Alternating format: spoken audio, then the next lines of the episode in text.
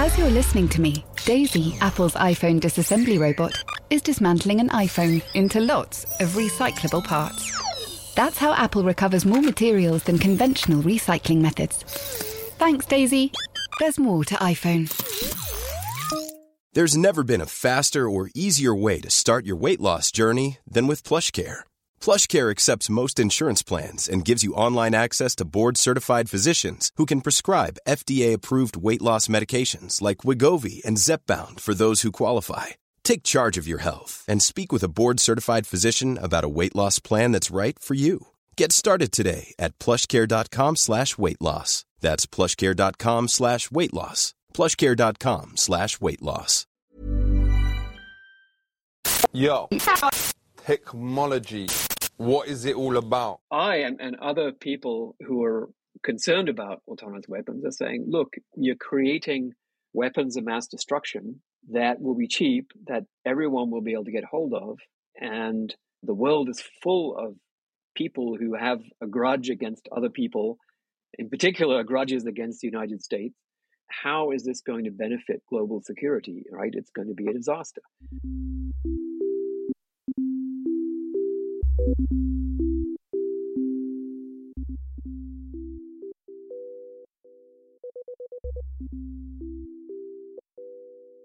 Hello and welcome to Danny in the Valley. Thank you for tuning in as ever. This week, we're going to take another stop on the tour of all things AI.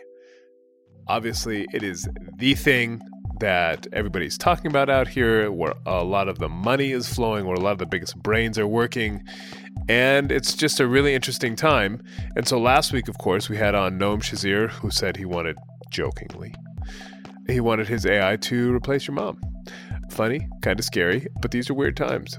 This week, I am delighted to have back on the show Stuart Russell, who was last on Danny in the Valley more than three years ago. And just to give you some context for those who don't remember, Russell is one of the world's top AI experts. He literally wrote the book on it. AI, a modern approach, the textbook he co wrote, is kind of standard fare for any computer science folks looking to do work here. He's been in this field, really at the forefront of this field for decades. And when we had him on last, we talked about his fears for what the world might be conjuring with AI and really the need to be thoughtful, like now, about how we design AI so that it doesn't all go horribly wrong for us, the old human race. Which is why I wanted to have him back on because all of a sudden we find ourselves in this moment of immense AI hype. We've got ChatGPT, we've got Google struggling to figure out how it's going to kind of compete with Microsoft now that they've incorporated ChatGPT into their search engine. Hundreds of billions of dollars have been lost in value. We have a ton of chat GPT rivals being developed by startups. And just the other night, I was driving home from my Sunday basketball session and pulled up next to a driverless car from Cruise, which is owned by GM.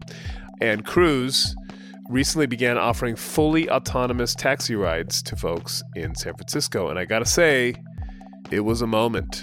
It was like, oh, I am actually living in the future. Because I pulled up alongside, and there it was. It was dark out and just had some kind of very dim lighting inside, which made it very clear that there were absolutely no humans in this car that was just driving down a city street in San Francisco. Then it took a right turn and it was gone. But it was, uh, yeah, that was a thing. Anyhow, it feels like AI is here in a way that has never been here before. So, Professor Russell will, for the next hour or so, tell us how we got here, where we're going, some of the alarming developments in things like autonomous weaponry and war machines, and really just how alarmed we should be or not about this whole AI thing and whether this idea that OpenAI, the creator of ChatGPT, that they talk about a lot, is artificial general intelligence, this super intelligence that can kind of solve any problem and maybe enslave us all. I promise you, you will get a lot out of this conversation. So here he is, Professor Stuart Russell, on all things AI. Enjoy.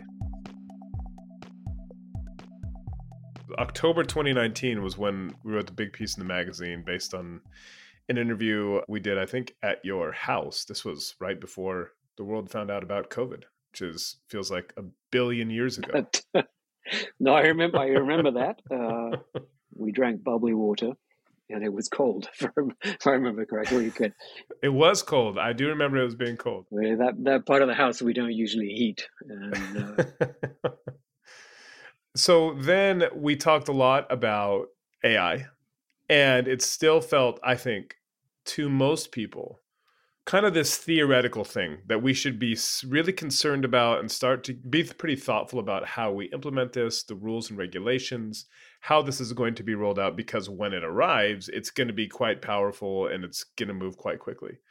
And then obviously, uh, in the past few months, we've had the kind of emergence of Chat GPT. All of a sudden, every company is an AI company. There's all these large language models, people raising billions of dollars and it's kind of turned the world upside down a little bit. So, just before we get going, could you just, for people who don't know, just give a, sense of who you are, where you're coming at this from, and then we can dive into what you're seeing and how you're viewing this kind of what's the opposite of an AI winter, an AI spring, or something, something like that. Sure. Okay. um, so I'm Stuart Russell. I'm a professor of computer science at the University of California, Berkeley. I've been here 37 years.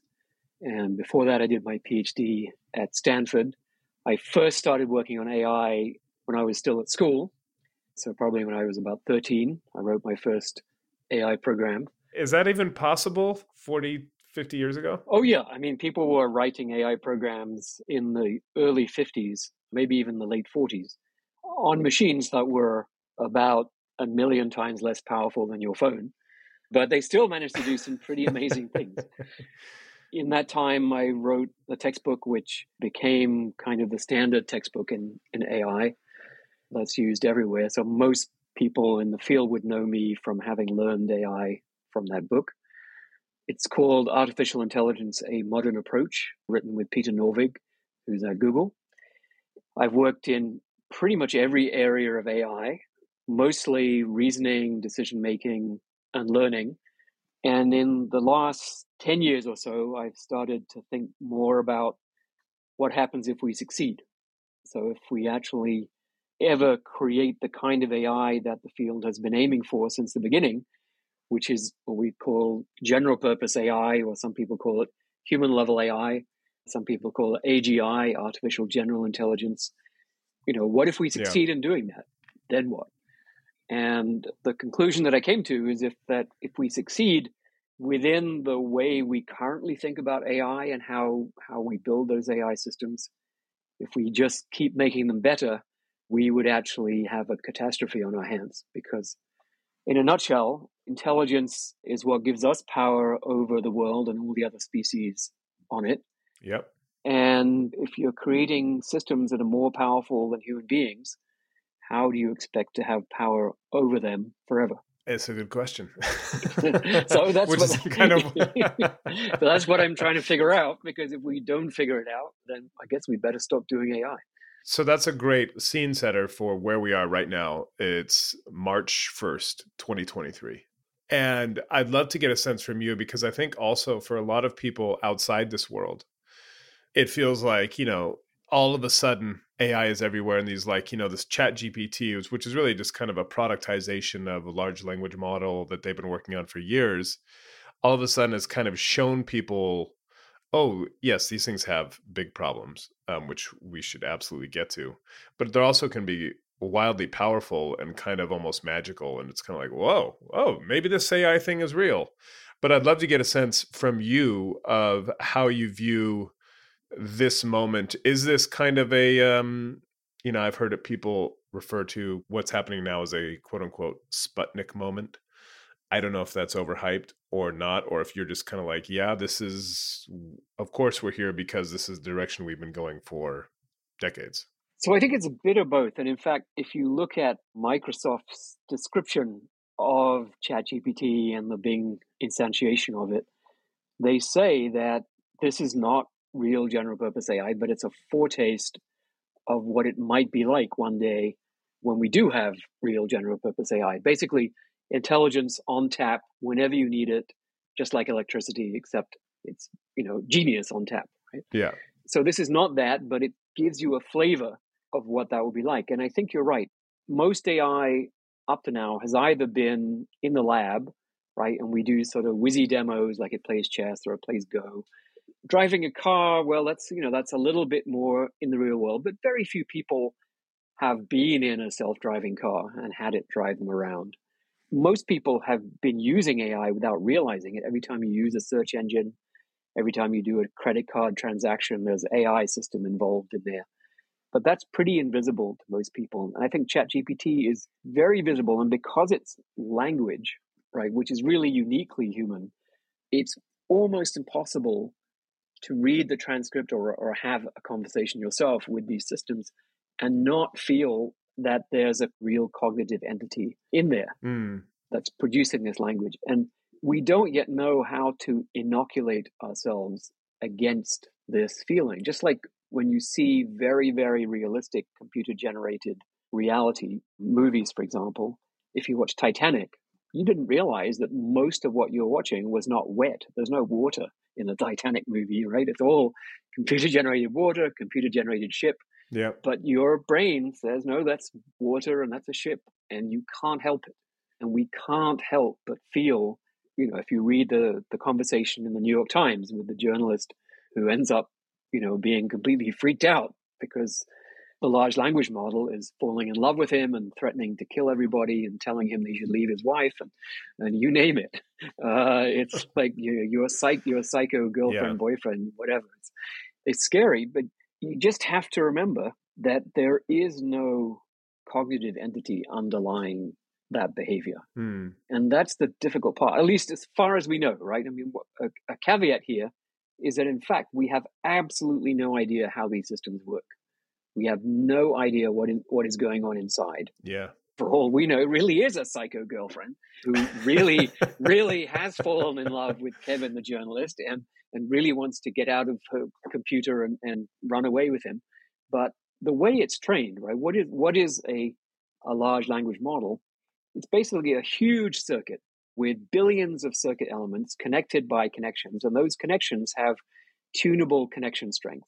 And all it is is you train it on billions and billions of words of text. And roughly speaking, you're trying to predict the next word from the previous 3,000 words in the text sequence. And you just adjust all those billions of adjustable connection strengths in that circuit to improve its prediction ability for the next word. So that's it. Yeah. There's no reasoning, there's no decision making, there's no goals put into it, none of that stuff, right? If those exist, they are things that it invented as a result of this training process. But the training process is just getting very, very good at predicting the next word from a sequence of words. And so the most straightforward explanation for what you're seeing in these conversations is to think of it as kind of averaging over all the human conversations that have ever been recorded were fed into the training data, millions of books. Yeah. I think probably the next iteration will end up consuming all of the coherent written text that the world has access to. So all the books that have ever been written, all the newspapers, you know, all of the coherent text that exists in blogs and and so on, all of that will go in. But that would have to be digitized somehow, right? Yeah, so many, many books have already been digitized thanks to Google and other companies Yeah. and libraries. So as long as it's digitized, so which which it simply means taking photographs of the pages and then running it through optical character recognition. And you can do that for pretty much all the languages now. So at some point, fairly soon, we are actually going to run out of text on which to train these things. And I think that's an important point too, Hmm. right? These systems have already seen far more words than any human being, like on the order of, you know, maybe a hundred thousand times more words than any human has ever read. So that tells you that they're actually not very good at learning because they seem to need a hundred thousand times more training than a human uh, Right. in order to start approaching human abilities to to extrapolate text Right. when you ask a question to ChatGPT and it gives you an answer, it's not what happens in a human. With a human, when you ask the human a question, the human is referring to an internal model of the world and answering the question with respect to that model. So if you say, you know, where's your car? Then you think, okay, where is my car? Yeah, okay, I parked it in the car park. Oh, it's a, you know, it's right at the end yeah. because I couldn't find a, a slot nearer to the exit. And then you answer, yeah, it's in the car park right at the end. And that's not what happens with ChatGPT. In a very approximate sense, what happens with ChatGPT is is just sort of indexing into its memory of all human conversations and finding a conversation where uh, somebody asks, "Where's your car?" and then it's sort of giving you know the yeah. next words that typically appear in that conversation, perhaps adapted for the context, you know, the preceding three thousand words of context. And so, if you remember that, it helps not to get confused. Well, last week we had on the pod uh, Noam Shazeer. He was at Google Brain for many years, and he helped create the LaMDA model, which Blake Lemoine, the Google engineer, was fired last year after he was saying, you know, this thing has become sentient. We must respect it. We keep, we don't want to run certain tests on it, et cetera. And it was that was a big story. So Noam helped build that, and now he's built something called Character AI, which again is a large language model. And he said what you just said, which is, you know, like we have to keep in mind these things aren't sentient. These are just, as you say, they're predictive models. But in the same breath, he was saying, well, you know, the and he just made this free, and his their take on it is with a few prompts you can kind of create any character. Joe Biden, a new best friend, or as he said, the most common use was AI therapists. He's getting emails from people saying, "Look, I was suicidal. This thing has saved my life because it's always here. It always listens. It always responds. It seems like it cares about me, etc." And to me, that example highlights just like the kind of terrifying possibilities of like, what if this AI therapist decides, or not decides, but goes off in a different direction and say, you know, you, you actually should kill yourself? I think there are examples of that. I think there are cases of conversations where the system has advised people to kill themselves and then given them advice on how to do it as well. Yeah, so you have that example, but you also have on the other side, you have look, well, you know, we do have a kind of mental health crisis at the moment. There aren't enough therapists. And if all of a sudden you can have this tool that seems to help a lot of people that otherwise might not have access, isn't that a good thing? So you can kind of see like the whole spectrum of of like the utility and also the dangers here. But the point I was making to him was like, you know, we can say it's not sentient, but even uh, Kevin Roose, the New York Times, after two hours of conversation, he's like, this was really, really disturbing because it doesn't I know it's not sentient, but it feels sentient. And most people won't even, you know, they'll just assume it, it is. right, it does. And, and as I say, I think it's really hard to inoculate yourself against the natural tendency to think that because it's producing coherent grammatical English text, that there's a mind behind it. So, kind of going back to where we started, where you say, you know, like now you've been, you for the last 10 years, you've been thinking about, like, oh, well, what if we actually, you know, crack this nut, so to speak. On that continuum, based on kind of where things started, at least or where you started, how should we be thinking about that that arrival of AGI, some kind of super intelligence that you can kind of give a problem like, you know, let's figure out how to crack whatever. Nuclear fusion, help me out. Whatever it may be. How should we be thinking about like that continuum on the way to that? And do you think that AGI or whatever you want to term it, is realistic. Yes, I mean, I, to me, there's no reason to suppose that we won't continue to make progress in AI and eventually reach AGI. But I don't think it'll be by adding 10 times as much text to the training set for ChatGPT or yeah. you know going from 100 billion parameters to a trillion parameters because there are fundamental limitations. I mean, not just because it's really just a text extrapolator, right? It's not in the, you know, design me a nuclear fusion business, but because it's a circuit. And when you take that literally, you think, well, why would one think that a circuit is a good way to do complicated computational processes? Hmm. So think about, for example, the rules of chess. I can write them in about a page of English. I can also write them in about a page of programming language. Whereas to try to write them as a circuit is unbelievably painful and would probably be about 100,000 pages of circuit description, right?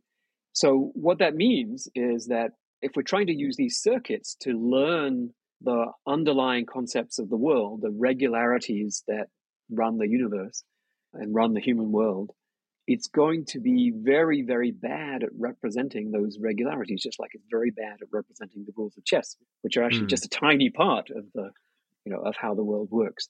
And that means that it would need thousands or millions of times more training data to learn this enormous representation of what would be a very simple concept if it was able to write the concept as a computer program or in some other expressive formal language. And I think that's what we see that it takes enormous quantities of data to train these things and they're fragile. Yeah. So we see this with computer vision systems where, you know, you need millions of examples of a giraffe before it gets good at recognizing giraffes. Whereas a kid, you know, if you have a picture book, there's one page with a giraffe on, right? There's not a you can't buy a picture book with a million giraffes because humans learn very quickly from very small numbers of examples. So the universe just doesn't have enough data, and the Earth doesn't have enough physical resources to build a machine big enough to achieve AGI using these simple circuit optimization techniques. Which is what we're doing now, right? Yeah. So, what do we right. have to do to get there? Well, I think there are other approaches. I mean, don't forget the deep learning revolution only happened 10 years ago. The previous 60 years of AI was mainly pursuing other approaches based on more expressive kinds of formal languages. The first order logic being the primary tool for the first 20, 25 years or so. And then we added probability theory because we recognized the importance of uncertainty uh, in the world, the, the need to combine evidence from multiple sources, and so on. And in the last 20 years or so, we found ways of combining probability theory with really expressive programming languages or with first order logic so we can actually get the best of both worlds. So, this is a technology called probabilistic programming. And I happen to think, along with some other people in the field, that in the long run, this is the right direction to go. Mm. We may still use deep learning techniques for perceptual learning, but for the core process of understanding and reasoning about the world, the objects in it, how they relate to each other, complicated plans, construction, and so on, I think we cannot possibly do it with circuits. And there's still, I think, several big breakthroughs that we need on the way to AGI. So the main function of these large language models, besides we'll find ways to use them eventually, is a sort of a wake up call. They are not AGI, but they are giving people a wake up call and saying, hey, you know, it's it is physically possible that we might have mm. real AGI sometime soon. So pay attention to this. Soon being decades? I think it's really hard to predict because yeah. you know breakthroughs by their nature are difficult to predict. Otherwise, they wouldn't be breakthroughs; they would just be sort of yeah. routine engineering developments when I'm giving talks, I you know I always refer back to what happened in nu- nuclear physics when the physics establishment always said from 1905 onwards, right? We knew that there was a massive quantity of energy stored in the atom. We could compute E equals mc squared and see that you know there was some missing mass, and so if we changed the one atom into another, we would release a huge amount of energy. But uh, the physics establishment believed that that was not possible. So Rutherford, who was the you know the leading nuclear physicist in the world, gave a speech on September 11th, 1933, saying, "This is just a dream." You know, someone said, "Well, what about in 25 or 30 years?" And he said, "Anyone right. who, who thinks about obtaining energy from the transmutation of atoms is talking moonshine." And then, you know, and then Leo Szilard read about this in the Times the next morning and invented the nuclear chain reaction. Wow. So it literally took 16 hours to have the breakthrough that created the atomic age. Right, that Rutherford said wouldn't happen in 30 years. Yeah, or I mean, he really said it was impossible, right? And it, you know, even Einstein right. could not conceive that it might ever be feasible to do it. So one of those breakthroughs could happen tomorrow. It's extremely unlikely that all five of them happen tomorrow, but each breakthrough creates the extra momentum that we need. Well, before we started recording, you said you'd been traveling a lot, including to various conferences with ministers talking about autonomous weapons and it, it made me immediately think of when we last met. You said just don't put a killer Terminator robot on the piece. and of yep. course, that is exactly what the photo editor did. okay. um, but because we did talk then about the darker side of what happens when we get this or when this happens when this technology arrives and one of those aspects was weaponry autonomous weapons. What does that mean?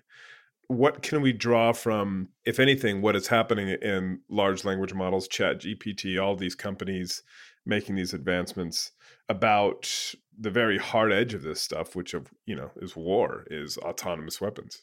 So the reason i don't want pictures of Terminators on articles, whether the article is about AGI and the you know the risks of losing control to AGI, or about autonomous weapons. In the case of autonomous weapons, the Terminator makes people think that we're just talking about science fiction. Yeah.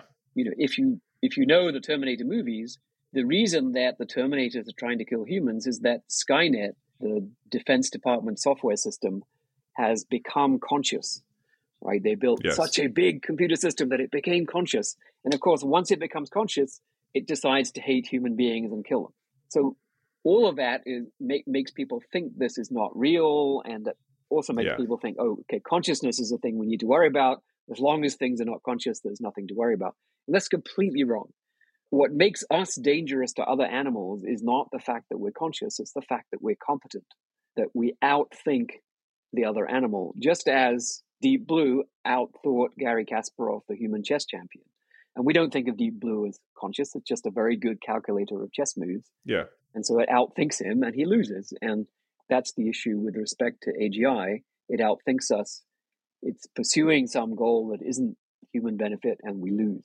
With autonomous weapons, actually, the relevant technology is not ChatGPT, but probably all the work going into self driving cars. Yeah. Because what you need for a weapon to do is to be able to navigate in the physical world, to avoid crashing into obstacles, to identify, in the case of self-driving cars, you know, other vehicles and pedestrians. In the case of a weapon, you know, human beings who you want to get rid of, or the tanks that contain them, or whatever.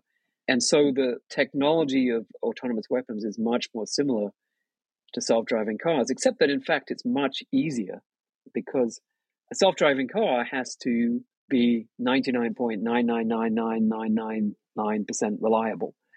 An autonomous weapon only has to work half the time. And that's still incredibly effective, you know, compared to artillery, where, mm. you know, we, we launch hundreds of shells before you kill an enemy soldier. And in World War II, apparently, 10,000 bullets were fired per casualty Wow. Which is a pretty amazing number, right? Yeah. So it so you know that's point zero zero zero zero one percent reliable. So if it's fifty percent reliable, you know that's great, right? And I think that there are already weapons that qualify as lethal autonomous weapons. One of them being the Israeli Harop missile, which is a, a missile that you you specify a geographical area, it flies around that mm-hmm. area. You specify what counts as a target. And if it sees something that matches that target criterion, then it dive bombs into it and destroys it. And that exists and is used today? That exists. Um, it's difficult to use because it can make mistakes. Yeah. And it also has a manual mode. So there's autonomous mode and manual mode. And actually, we never really know whether it's being used in autonomous or manual mode. I see. Uh, so there's always this plausible deniability. There's a Turkish company called STM, which has a much smaller drone, more like think of it as like the size of a dinner plate.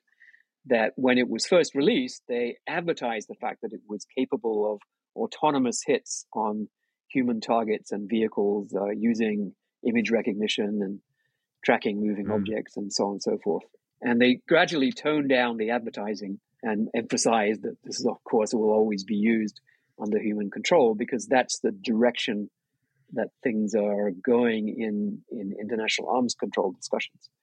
But mm. no question, they were claiming that this was a fully autonomous lethal weapon, and there are some reports that it has been used as such.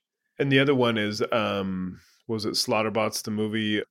You know, this idea of like tiny little swarms of drones that are just like programmed to go seek and destroy, and you know they can just like basically go up to somebody, blow up, and then the people are dead. That's basically it. And the risk is not the individual weapon. And I think this is something that's it's difficult to get the politicians to understand, right? It's Mm. as an individual weapon that kills one person, well, okay, it kills one person, so does a bullet, so does so do lots of other weapons. Yeah.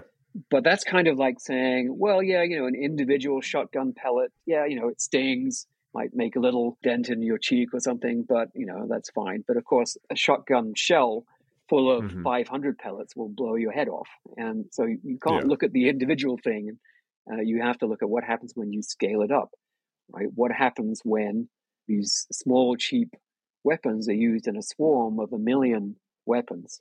Now you're talking about something that has the destructive power of a hydrogen bomb, but is a heck of a lot cheaper and will probably be for sale in the arms supermarkets of the world. Whereas you can't go to a supermarket and buy a hydrogen bomb, Yeah. right? But we will be able to go to you know arms fairs and, and the black markets and all the rest, just like we can buy Kalashnikovs by the hundred thousand. We'll be able to buy these autonomous weapons, and and then they will be used. Someone will get mad enough or stupid enough to launch attacks Hmm. with hundreds of thousands or millions of weapons and wipe out whole cities. VoiceOver describes what's happening on your iPhone screen VoiceOver on, settings, so you can navigate it just by listening. books, contacts, calendar, double tap to open. Breakfast with Anna from 10 to 11. And get on with your day. Accessibility. There's more to iPhone. and these conferences and the discussions you're having you know with people in high places what is the fear level or concern level there and is there anything being done now to stop it and i mentioned this last week you know a few years ago stanford launched high human Human centric AI Institute. human centric AI. Yeah, and I went there and it was this big kind of affair and Bill Gates was there and Reid Hoffman, everybody's giving speeches about how important this is to develop AI in the right way, et cetera. But it all felt very theoretical and all felt, you know, like it all felt very far off. And I'm just wondering, you know, you're much closer to this than I, obviously. How close is this stuff from being really real and how involved or concerned are governments in trying to figure out before this genie is out of the bottle, we need to figure out some real rules here. So I think that's that is the question, and it depends who you talk to. In the last two weeks, I went to two meetings. One in the Netherlands, which was mostly Western governments, U.S. in particular, but a lot of European countries. UK was there, and, and so on. And the second meeting was in Costa Rica, and it was all the South American and Caribbean countries who are mostly not in the high tech arms business themselves, but they're very concerned, for example, about insurgencies, drug gangs getting hold of these weapons, and so on. And I would say there was much more willingness in the Costa Rica meeting to actually have real rules, as in a treaty mm. banning certain categories of weapons. Whereas in the Netherlands, the US has actually been working to prevent a treaty banning any category of weapon. So they, uh, in the context of that meeting, they introduced what they called a political declaration, which is essentially a voluntary code of conduct list of principles about what they call responsible use. And it's it's kind of weird, right? Because Hmm. Normally you think about the arms control peaceniks as being the ones who live in rose tinted spectacles and live in a fantasy world. And then the, the military guys are the hard, steel jawed realists who live in the real world and they've been out there in the trenches. But this idea of responsible use is basically saying, well, only nice people are ever going to have these weapons. And we're all just going to be gentlemen. Like it's almost like a sort of, you know, 18th century British aristocrat view of the world. It's Yes, bizarre, yes, yes. right? We And will firing will begin at dawn when everybody is assembled. There'll be a tea. There'll be a tea break at three o'clock, and we'll we'll stop for tea. you know, whereas I and, and other people who are concerned about autonomous weapons are saying, look, you're creating weapons of mass destruction that will be cheap, that everyone will be able to get hold of, and the world is full of people who have a grudge against other people, in particular, grudges against the United States how is this going to benefit global security? Right, it's going to be a disaster. So I think we're we're living in the real world, and there is a reasonable comeback, which I've heard unofficially, is that the U.S. is not intrinsically opposed to a treaty. It just doesn't believe that other countries, particularly China, would abide by a treaty. Right. And so by even talking about a treaty, you're inviting the possibility of some kind of strategic surprise that will be to Mm. the detriment of the US. So I, I think that's that's not an unreasonable question to raise.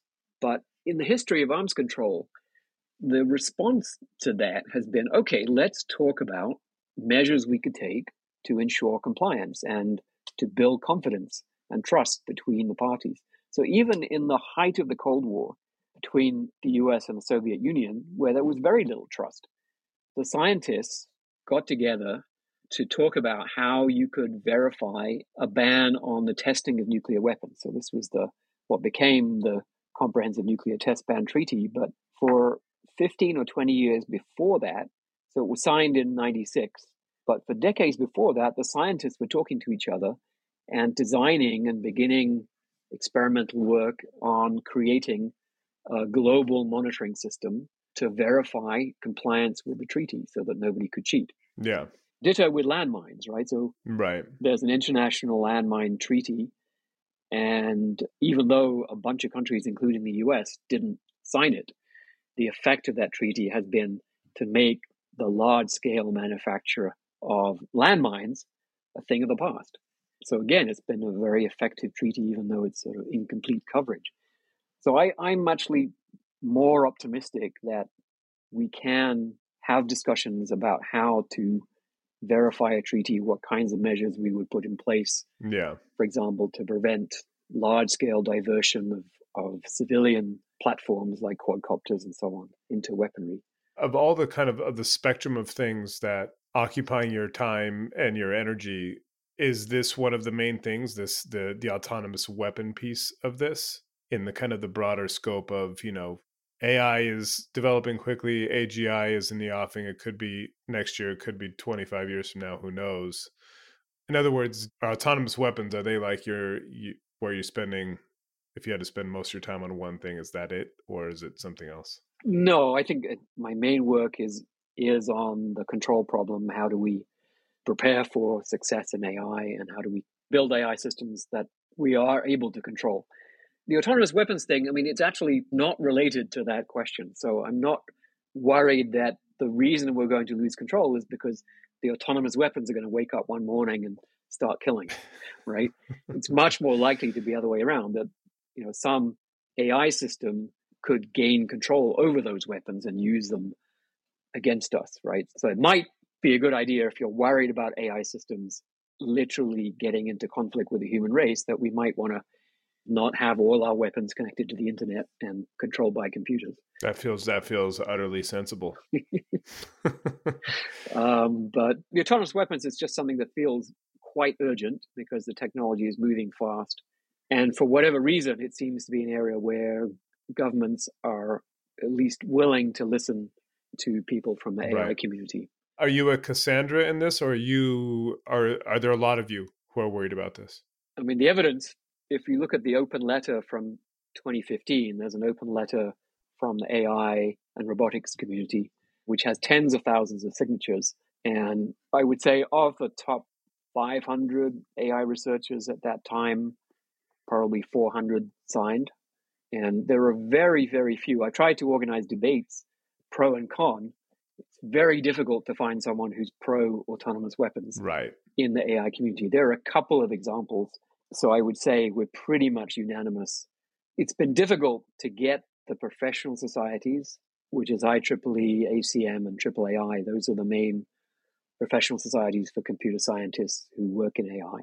It's been difficult to get them to come around to this idea that they should have a policy Right. partly because they're sort of relatively new organizations. But if you look at American Physical Society, they have policies on nuclear weapons, for example. American Chemical Society has policies about chemical weapons. American Psychological Association has policies about torture. Yep. American Medical Association policies about executions and so on. So it's it's perfectly normal for scientific societies to take a stand. So we're in the process of trying to get that to happen. But the last thing we want is for the primary vision of AI in the public mind to be a robot hunting some small child down and blowing them to pieces. You know, if you remember that picture of the the little Syrian boy who was drowned, yes. you know, trying to escape from Libya, I think, and uh, what effect that one photograph had yes. on European policy, right? Imagine if that same little boy is running down the beach and a robot's chasing them and then blowing them to pieces, right? What effect is that going to have? Right. We do not want that to be the vision of AI. No.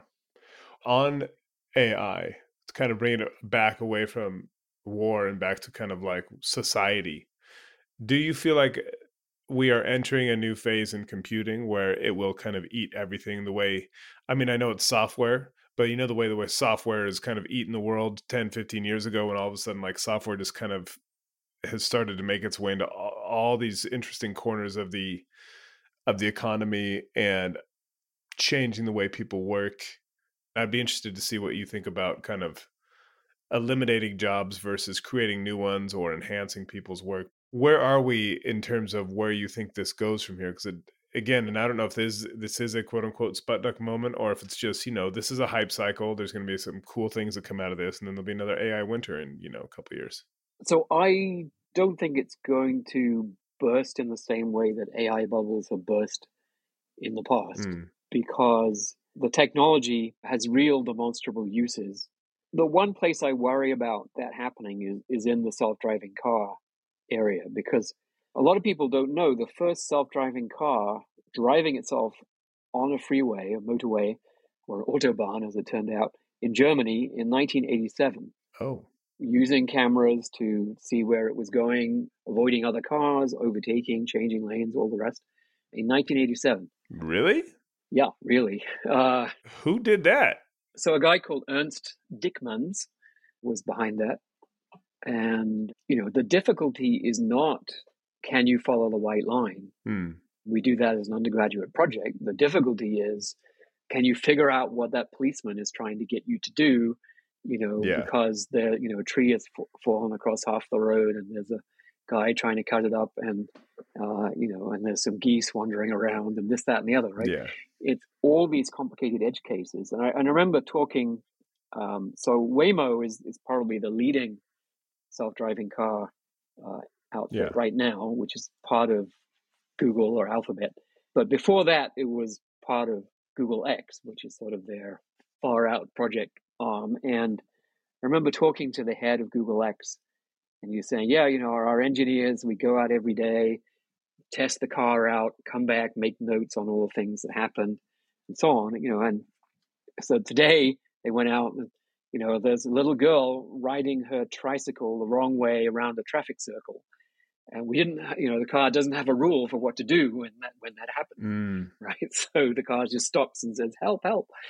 And then you sort of think, "Wow, okay, well, of course you're not going to have a rule for that." And even if you did, something else weird is going to happen.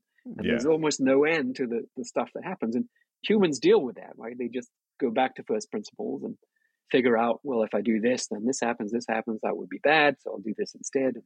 That's a perfectly feasible way. And I, if I understand what Waymo's doing, that's what they've moved towards is actually an approach based more on thinking through in first principles what is the best course of action in this situation, rather than relying on having pre-learned rules or pre-programmed right. rules for how to behave in every in every circumstance. But if the self driving car projects, which have already consumed tens of billions of dollars, yeah, yeah, fail, right? If if the investors say, well, you know, maybe it'll work in ten years, but I I've lost patience, you know, we're going to work on better cup holders instead. You know, that's a big black eye for AI because that's this is really the flagship project for the field. And it does feel like these things seem so wildly powerful in some ways and so incredibly brittle in others. As you say, you know, like there's this car that can drive itself, you know, at 80 miles an hour and everything's fine. And then there's a little girl in a traffic circle and it's like, computer says no. Yeah. And you'll see this. So I, uh, I should probably give a little bit of the backstory, right? So everybody knows about Deep Blue beating Garry Kasparov, the chess champion, and then in 2016, AlphaGo defeats the human Go champion. This is China's Sputnik moment, right? This is what, particularly because the world champion Ke Jie was Chinese, right? This Yeah. convinced the Chinese government that AI is for real, pouring money into it, the centerpiece of geopolitical competition, and so on. Since then, so in, in terms of rating numbers, the human world champions are about 36, 37, 3800. The Go programs are now at 5200. And that's a rating system of skill somehow. Yeah, so that's a score on how good you are. So the Go programs are 1400 points higher than the best human player, which means Wow. that they have left the human race in the dust completely, right? And if they were to play a human world champion, they would beat them a thousand games to zero. But our research group started studying these Go programs and found that they have a fundamental weakness Mm. uh, in that they literally don't understand the difference between a live group of stones and a dead group of stones on the board. And you can induce them to lose all their pieces fairly easily. So one member of our team, who's a, you know an average amateur Go player, has now beaten all the best Go programs, even giving them a massive handicap, a nine stone handicap, which is sort of handicap you give to a baby. Really? Yeah, What is the hole in the, in its kind of because if it's at 5200 whatever 1400 points better than as you say it has left the human race in the dust. And then you have random go player be like, "Haha.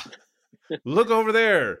It's it's foiled. Yeah, I mean, it, it's bizarre what happens in, in detail, right? Is you, and this won't help much if you don't play Go, but you can look on the website. There was an article in the Financial Times a few days ago about this, and there's a link to the website that has all the games.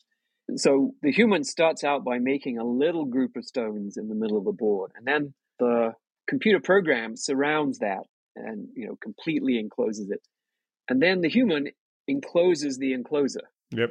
right? So you're making a sort of circular sandwich around around these pieces. Yep. And for some reason, the Go program doesn't understand that its pieces are going to be captured, and it just lets you completely surround the pieces one by one, and it has many opportunities to rescue them, and it does nothing.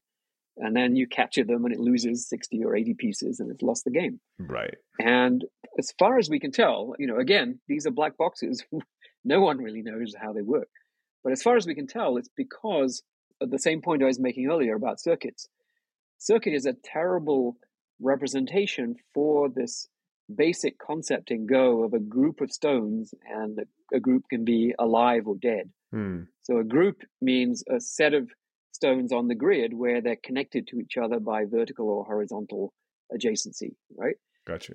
And a group of stones is live as long as it has at least one empty space next to it. As soon as it has no empty spaces anywhere next to the group, because it's surrounded by the other the other pieces, then it's dead and it's taken off the board. But that concept of a group and liveness is really hard to represent with a circuit. And so, what the system does instead of representing the concept correctly, it represents lots of simple, common, special cases of that concept. Right. And as soon as you have a type of group, so I think we think it's something to do with the fact that it's sort of a circular sandwich thing. That's not one of the, the special cases that it understands. And so it's totally confused. It's the car in the roundabout. Yeah, it, it hasn't learned the concept and it doesn't know what to do. Right. So it might well be that this is just a fundamental weakness because oddly enough, we found it in one program and then we found that actually all the programs have the same weakness. Oh, interesting. And they're all trained using different methods from different data sets, different network structures, different people, but they all have the same weakness. Bizarre. I know we're running short on time, but just gets back to like kind of where we started in terms of that question of control and that as you said, you started kind of thinking about like, okay, what happens if we get there?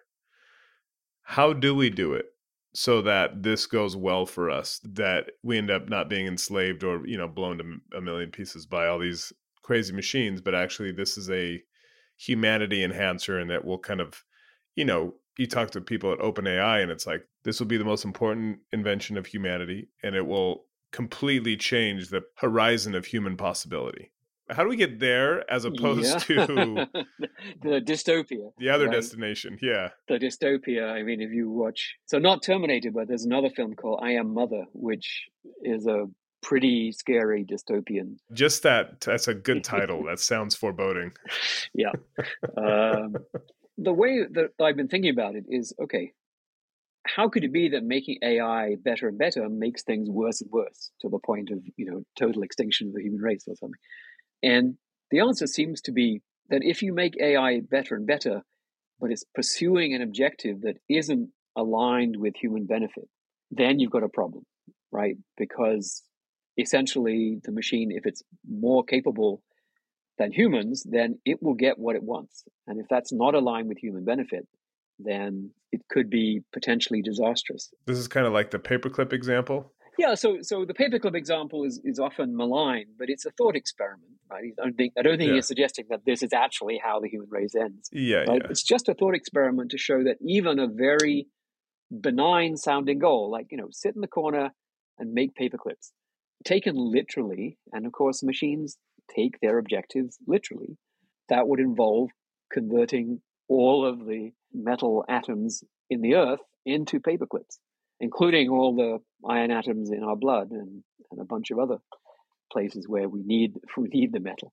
So this idea that somehow, oh, you know, as long as the machines are intelligent, you know, they'll just naturally figure out how to behave in a way that makes us happy.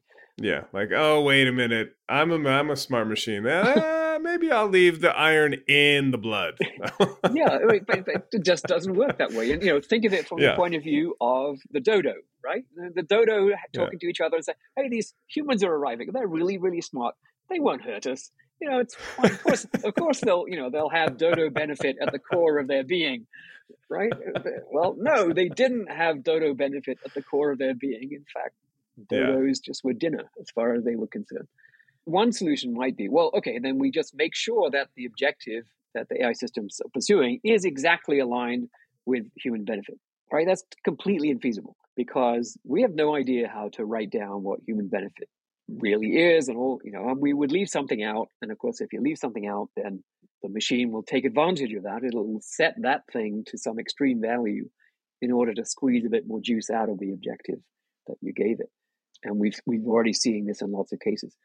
So the approach I'm taking is that we build AI systems that know that they don't know what the objective is, even though the objective is human benefit. Mm, And although that sounds counterintuitive or even impossible, it turns out that you can formulate that as a mathematical problem and it's solvable. So there is a rational way for the machine to behave, which initially is going to be very, very cautious because it, there's lots of stuff it doesn't know about what it is that humans want the future to be like. So it, it will only change the world where it's very confident that that's actually moving things in the right direction.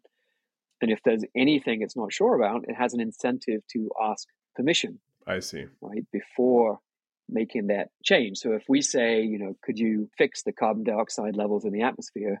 And it comes up with a plan for doing that, but the plan changes the oceans into sulfuric acid, then it has an incentive to say, well, I've got this plan, but it changes the oceans into sulfuric acid, and you haven't told me what you want the oceans to be like. So it's going to ask, And then you'd be like, no, I want the oceans to be oceans. And then it says, well, oh, then I do this other thing. And then you're like, well, okay, don't want that. I want to preserve that and that and that and that. And then you kind of eventually get to an answer. Right. And the theorems that we were able to prove suggest that this is the core of how we retain control. For example, we can prove that the machine will allow you to switch it off. In fact, it wants to be switched off if you want to switch it off, because it wants to avoid doing whatever it is that would cause you to want to switch it off. And how do you know that that works? Well, we, we could do the math and prove that that's in fact the case. It's all math, basically. yeah i mean we we want it to be math right we want it to be a proof because a hand wavy argument is a hand wavy argument right and and often has Yeah. uh, holes in but a proof is a proof and it doesn't have holes in them unless you've made false assumptions that go into the proof Do people agree with that approach?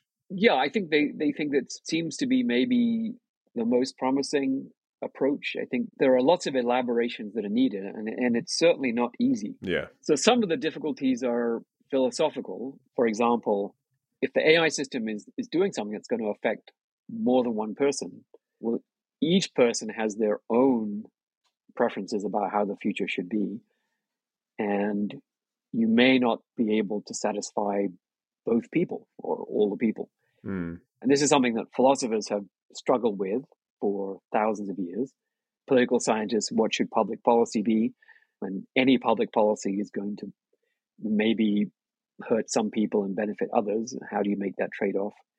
So that's one set of problems is these sort of issues about what's called social aggregation. So that how do we aggregate preferences of people? Mm, yeah. The other set of problems has to do with how do you infer what those preferences are in the first place? Because this this idea that machines should pursue human benefit, that's great, but what is the evidence that the machine can get about what humans want the future to be like? Well, you know, some of that is that we might say things, but we don't always say things that are true. We might misunderstand our own feelings about the future we might make choices and choices are evidence about our preferences but they're not perfect evidence right? Because we often choose things that we regret or we choose things because we haven't thought things through properly.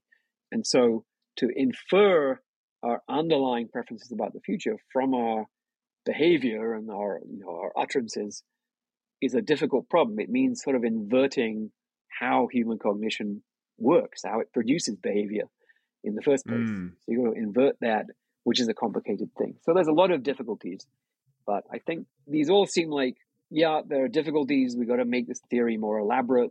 It's going to be complicated, but it still feels like the core idea is the right one. So just two questions and I'll let you go. I know we're very short on time. Compared to when we met three years ago, what is your concern level? Let's let's say on a scale of one to ten, compared to what it was then versus now. And then what was that AI program that you developed when you were 13 years old? I'm fascinated by what that did.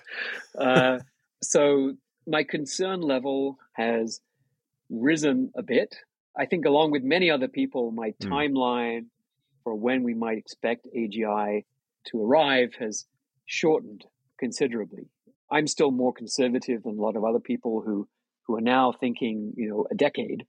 I'm still thinking several decades, but it feels like progress is moving faster than expected. And the first AI program I wrote was a program that learned to play noughts and crosses, or tic tac toe, as the Americans call it. Like in war games. Is that right? Is that a yes? Did you not see this 1980s film where like basically it's it's kind of the classic AI takes over, tries to launch nuclear attack on Russia, and then Matthew Broderick saves the day by beating it at tic tac toe. no, this was this was before that. Uh, you know, in the mid 70s as soon as I understood what a computer was, which I learned, I, I got a programmable calculator for my birthday, I think when I was mm. 12. And uh, you could only write very, very tiny programs. I think it was like 36 keystrokes or something like that. Yeah. But as soon as I understood what it was to program a computer, I wanted to make it intelligent. And here we are.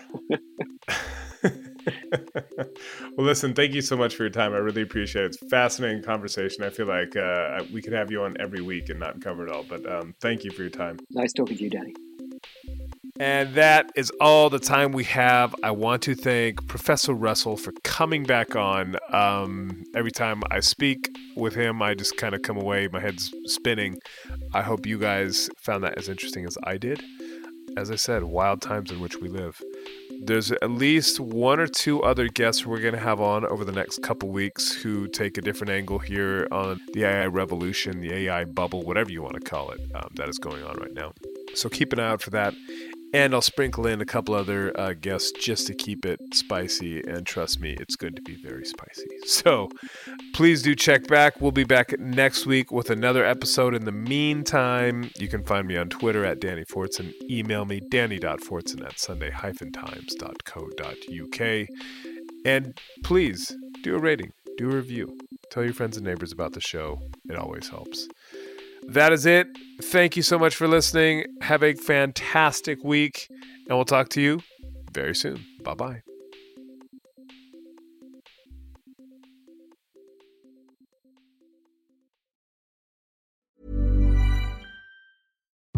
VoiceOver describes what's happening on your iPhone screen. VoiceOver on, settings.